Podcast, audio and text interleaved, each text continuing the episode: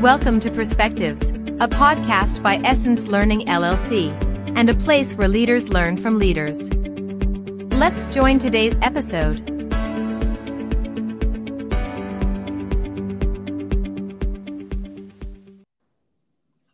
Welcome. Hello, everyone. Welcome to Essence Learning Podcast.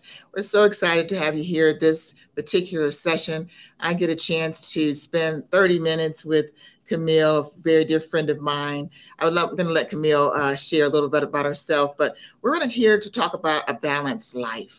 So many of us are juggling so many things, and not just women, but all people. We're going through a good shift, and we're going through that shift where we're trying to find that balance, our foundation, what's valuable to us in our life today, and what do we bring to people's lives.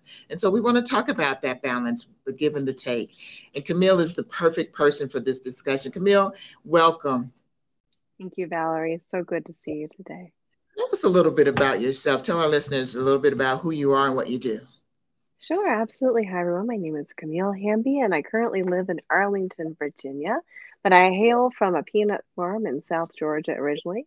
I spent 22 years with the Department of Defense in various jobs. And in 2019, I decided to strike out on my own, doing work that I absolutely love, kind of in that search for the balanced life.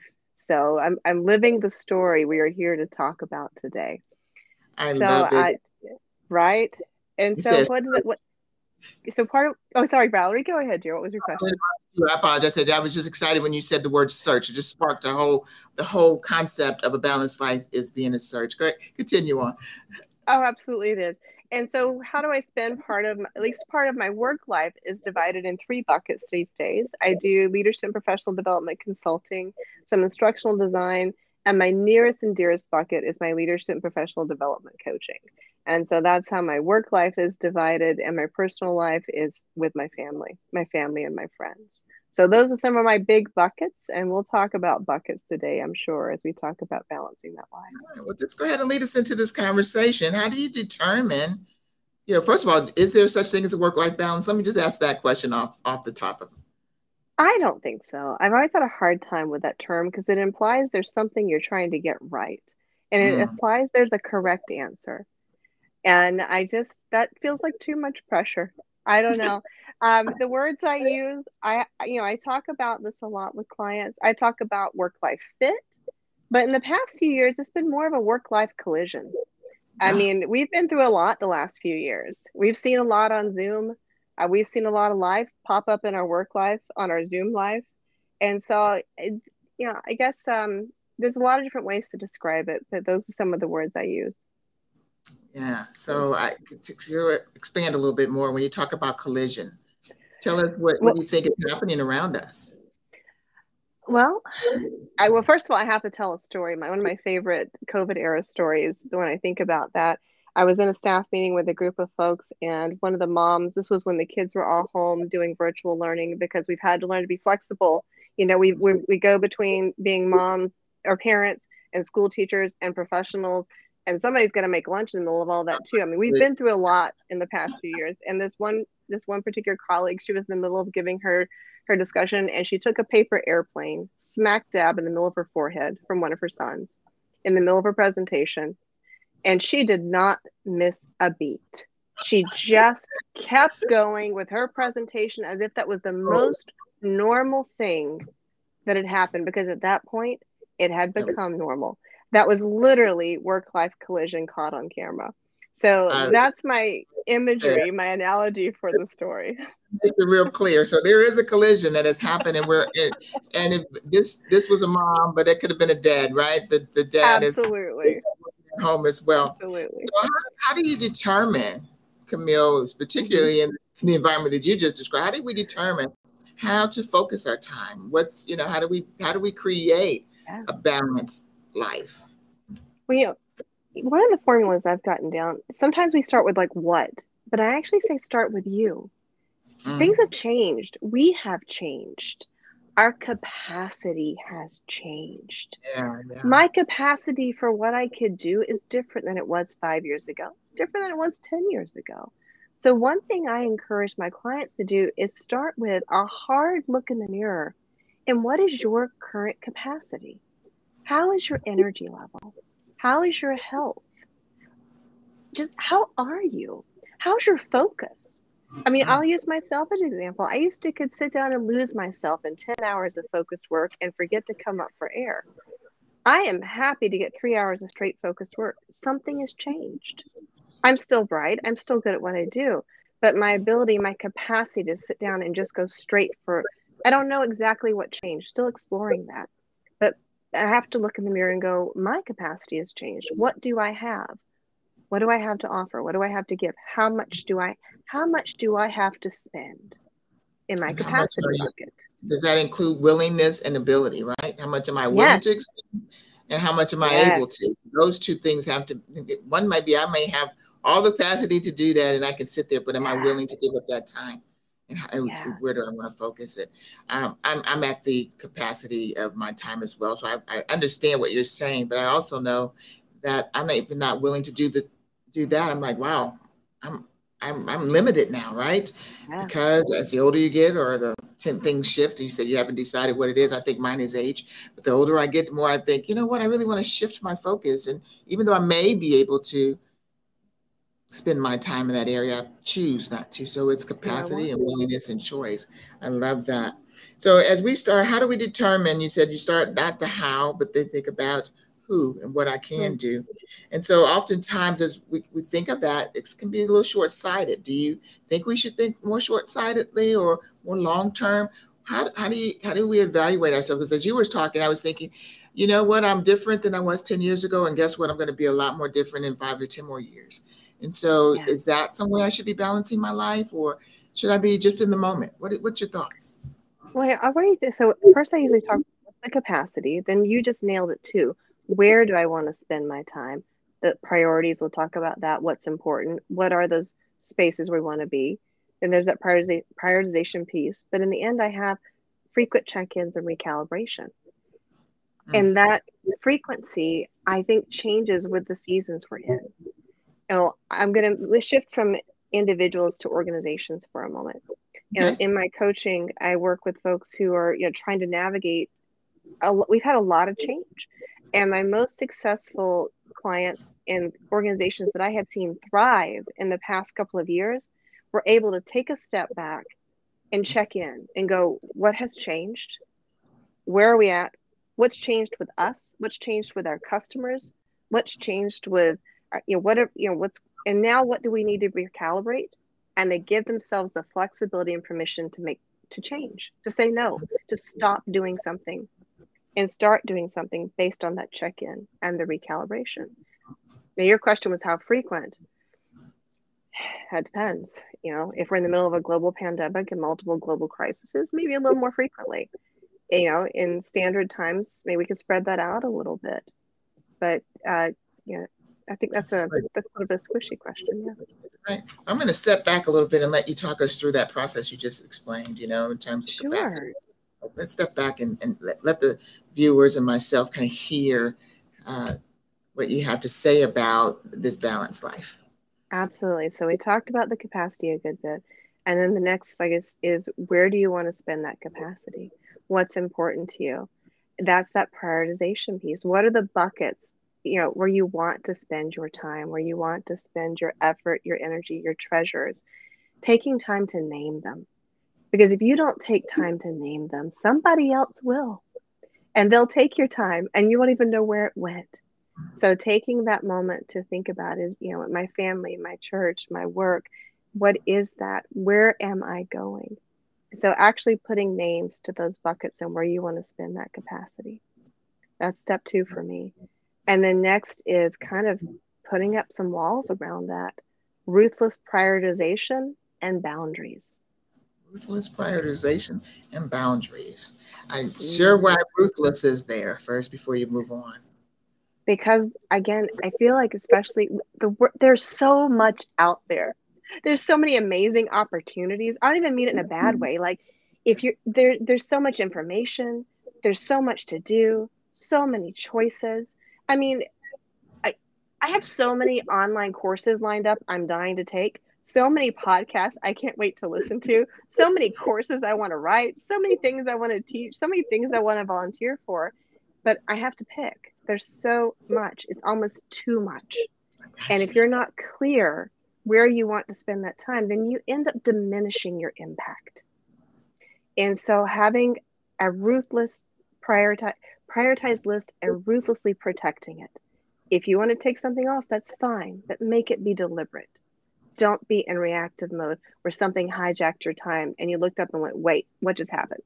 That wasn't one of my buckets. I love that. Yeah. That's a great takeaway. I wrote that one down. Ruthless. All right, what's our next one? What else do you have for us? This is good stuff. Yeah, I love it. And with ruthless prioritization, I have boundaries, right? Being able to use our no. Being able to exercise and say our no, especially when it, like I said, it's not always bad. It's not always something nefarious. There's a lot of exciting opportunity in the world. But being able to say, use our no, be okay saying no. And if you're having trouble saying no, stopping and checking in and asking why.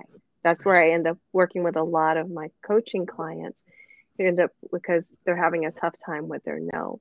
Usually there's a guilt behind it, feeling like they can't say no. Like, I have the ability, I should say yes, but do you have the time?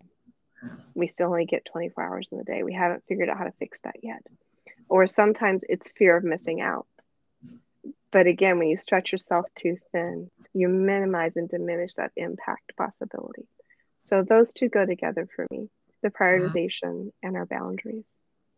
That's huge. And I wanted to just kind of spend a little time there because as you were describing that, even in the most positive scenarios where, you just think, oh, this would benefit me, the benefit there, the value that would bring. It also doesn't necessarily mean that's the timing. So I always have to think that's beautiful. But that doesn't mean the opportunity will go away. And it doesn't mean that the opportunity has to happen right now. And so I always kind of put a level set into what level of stress is this bringing on to me to do that great opportunity. And to your point, it diminishes it because I'm so stressed out that I can't even enjoy it right during that time. Or I'm not really getting the true value from it because I'm trying to manage my own stress levels. I'm trying to do the other things that I was supposed to be doing based upon my focus. And now I've added this new great opportunity because I just don't want it to get away. But instead, I'm not honoring it. I'm not honoring that great opportunity because I'm kind of forcing it into a situation when it needs a space all by itself, right? Some opportunities you think this needs its own space. And I've had to really weigh that out and said, I can't do it right now. Here's my no. But man, this really weighs heavy on the things that I would love to do. Just can't do it, in this season, at this time. But I want to get back to that. So that becomes a more long-term opportunity that I hope to get. But sometimes that stress helps me to decide something's out of line. Because now these things that you have intentionally prioritized and you have made sure that you protected it and you're following along and all of a sudden the stress level comes in. Something has shifted that shouldn't have. Is that a proper way to think through that in your opinion? Yes, I love it. And you talk about that feeling of stress. One of the things I love to ask is, what is the story you're telling yourself in that moment? How can you unpack and dig underneath that feeling to figure out, once we are able to name it, then we can make a choice about it. I'm stressed because I don't want to let someone down. I'm stressed because my calendar is full and I really want to do this. Once we're able to name this, we got the stress and there's always a layer right underneath there. And then once we've named it, then we have options. Then we have choices. Okay, that's great. What are your choices? You said it. Not right now, but let's put it on the calendar for 6 months from now to revisit this. Or how might you bless somebody else with that opportunity? You know what? I'm not the right person, but I have a friend I can refer you to who I think would be a great fit for this. There's still, what are your options to respond? And when you're feeling that stress. You've given us a lot to think about in terms of what no looks like. Yeah, no be so disappointing, right?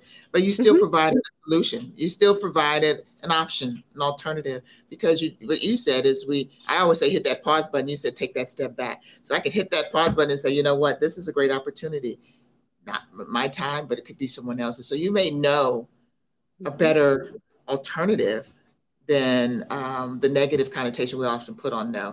No means I'm disappointing someone, or no means that I'm not interested, or I'm not supporting. No means I'm not able or capable. No is a reflection on me. So no meaning, no, this is a great thing to happen. So I love the way that you have given us a new vision of what no means. It's not negative.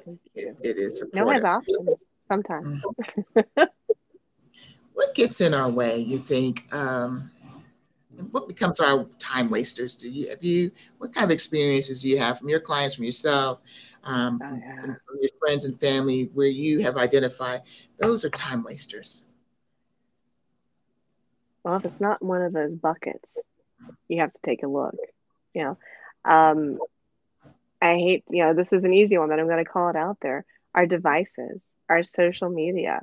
I mean, how many times have you picked up something and spent 3 minutes on it, and next thing you know, you're 10 minutes down looking at cat videos and you're not sure what just happened? So being deliberate, we have to be so mindful of how our devices take our time, how they take our focus. We often talk about a term in our house, context shifting. Every time you look up from something, you're deep in your work, and you have to change topics because of the ding, because of the interruption, because of the email. I've read different articles, but it's average of about 23 minutes to get back to where you were in your deep concentration. That's huge. So every time that Slack goes off, the phone buzzes, it costs you something to get back to where you were in that concentrated focus space.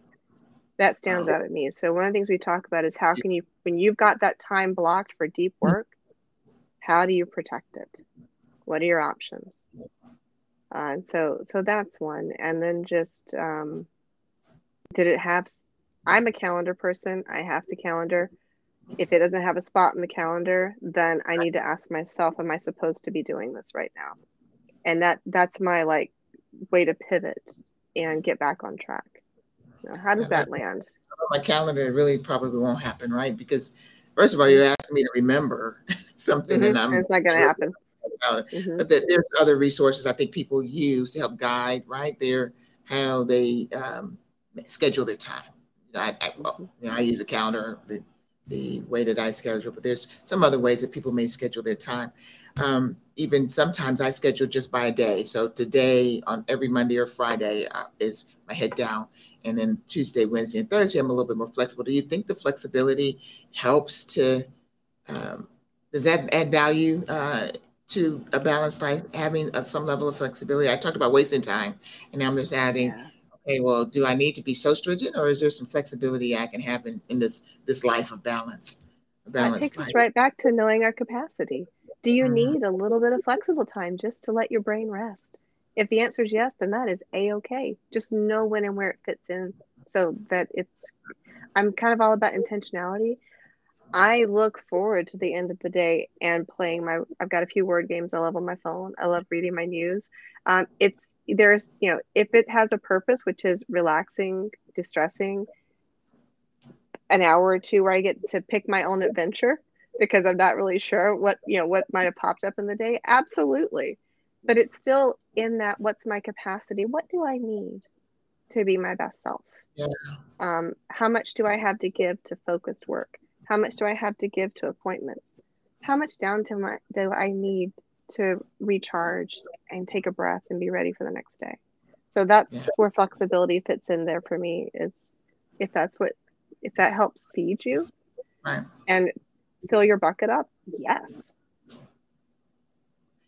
I love that we really have dived into a day-to-day type of concept that we can apply daily. So it's not something so conceptual, right? You've given us three different, a process that has three steps, basically, three buckets, I think you identified it as, that we can apply every day And you started off, said that I have this professional career, and then I also have my family and friends. Do you use those same buckets, that same process in balancing yourself in all of those areas as well? I do, because one will steal from the other if I'm not careful, and they get color-coded spots, right? Like, you know, but it takes a little extra planning. You know, if you have children in sports, you get this. What's the tournament season? What's the meet season? What's the schedule, practice schedule? You know, back to what we talked about earlier about that work-life fit and balance. We have opportunities now to fit work around family commitments that we didn't used to have, depending on the environment you work in, right? So it's, you know, there's family gets blocked on the calendar too. That way they don't get left out, because the work is exciting and it will quickly overshadow, and I have to protect that space. For me, that's what works for my world, because it bleeds. That I share as well, because, and particularly now, because work, you know, I laugh because I leave my desk at home. Yeah. And I'm thinking, am I working at home, or do I work at home, or do I live at work? You know, so do I live at my job, or do I work at home? I couldn't figure that out for a while. I was like, when I walked out of my office, am I going home, or am I coming to work? So it just all blended for me for a while. And how did you sort that? Yeah. I had to stop and do just what you said, be intentional and think through, what is the balance I'm trying to create? When do I need to be at work, and when do I need to be at home? And then schedule that and make that intentional. So it became a scheduling exercise for me, right? Kind of what's important, what do I want to do, and how do I create that balance on a more sustainable level? So I don't have to sit down every time and kind of pause back and say, okay, well, you know, let's think about this long term. So I created this framework for myself in terms of, you know, when, you know, what work looks like and when I'm at work. And then I also created some actions. So when that light goes off and the door shuts, you're done. When the light comes on and you go into that office, that's your time. And it's not the time to do the laundry, not the time to, you know, do my shopping list, or not the time to, you know, feed the dog, whatever those things that can, because to your point, when I just get distracted, it takes me 23 minutes more to get back into that routine, that groove, that thought process. And if you're doing any type of work that requires your mind, it takes time for you to do that. So imagine if you're doing something mind, hand, and body, you're doing something mechanical, you're doing, you know, whatever that creative, how that gets back in. So I had to create that space. The other thing that I had to kind of talk with you about is more priorities. You know, that I got the day-to-day routine down. I even had my list in terms of what my priorities should be, and then get to there and to a point where I can't meet them all. So feeling like a failure, or perhaps I left something undone or something I did. So the emotional and the mental toll that sometimes those things have on you, that I didn't meet the priority. I didn't meet that deadline. I didn't meet that expectation. And it's important to me that I do. So that was part of what I wanted to do, and things have gotten in the way.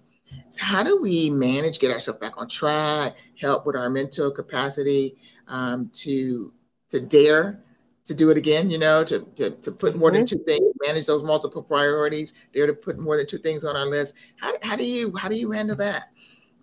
Well, that was that fourth bucket of checking in and recalibrating. You are just teeing this up for like just beautifully today, Mel. It's that checking in and giving yourself permission to recalibrate. And I have a favorite question. What went well and why? Because what goes well, we want to do more of. We're really great at beating ourselves up and telling ourselves all the things we messed up, what didn't work. Oh my gosh, I dropped this ball. I didn't get to there. But stop and going, what went well? What worked?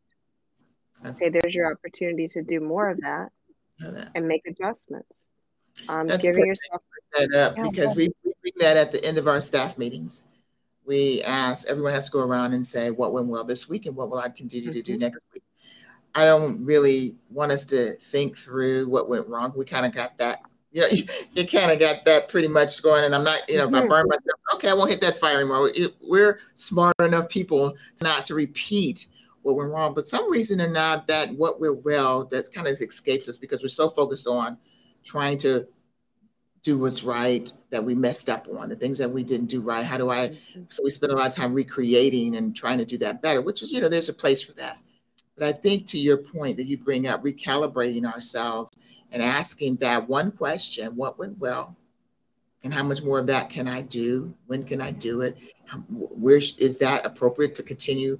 And then we find ourselves in spaces where we're doing the right thing, the right way that brings value to ourselves and to those around us. I love that. I know they're telling me my time is winding up. Oh. You know, when you and I get to talking, it is one of those things that we forget about the time around us. I know we used to dedicate like an hour, 30 minutes together, and two hours later, we're ending up, and today feels a lot like that. But I want to give you a little bit more time. Is there anything else that you can share with me, with the listeners, about creating that balanced life? Particularly, you know, I'm thinking about that youngster that's kind of coming into the workplace now. Yeah. They're just getting started. There's a lot of expectations for them around their success, from their families, from their friends. They're really trying to figure out, do I want to get married? Do I want to have children? Do I want to, you know, there's all these social decisions that they're also making, as well as, you know, keeping a check on their own mental being, their own capacity and capability, because maybe they haven't even defined that, right? So is there some ways that we can help even some of those younger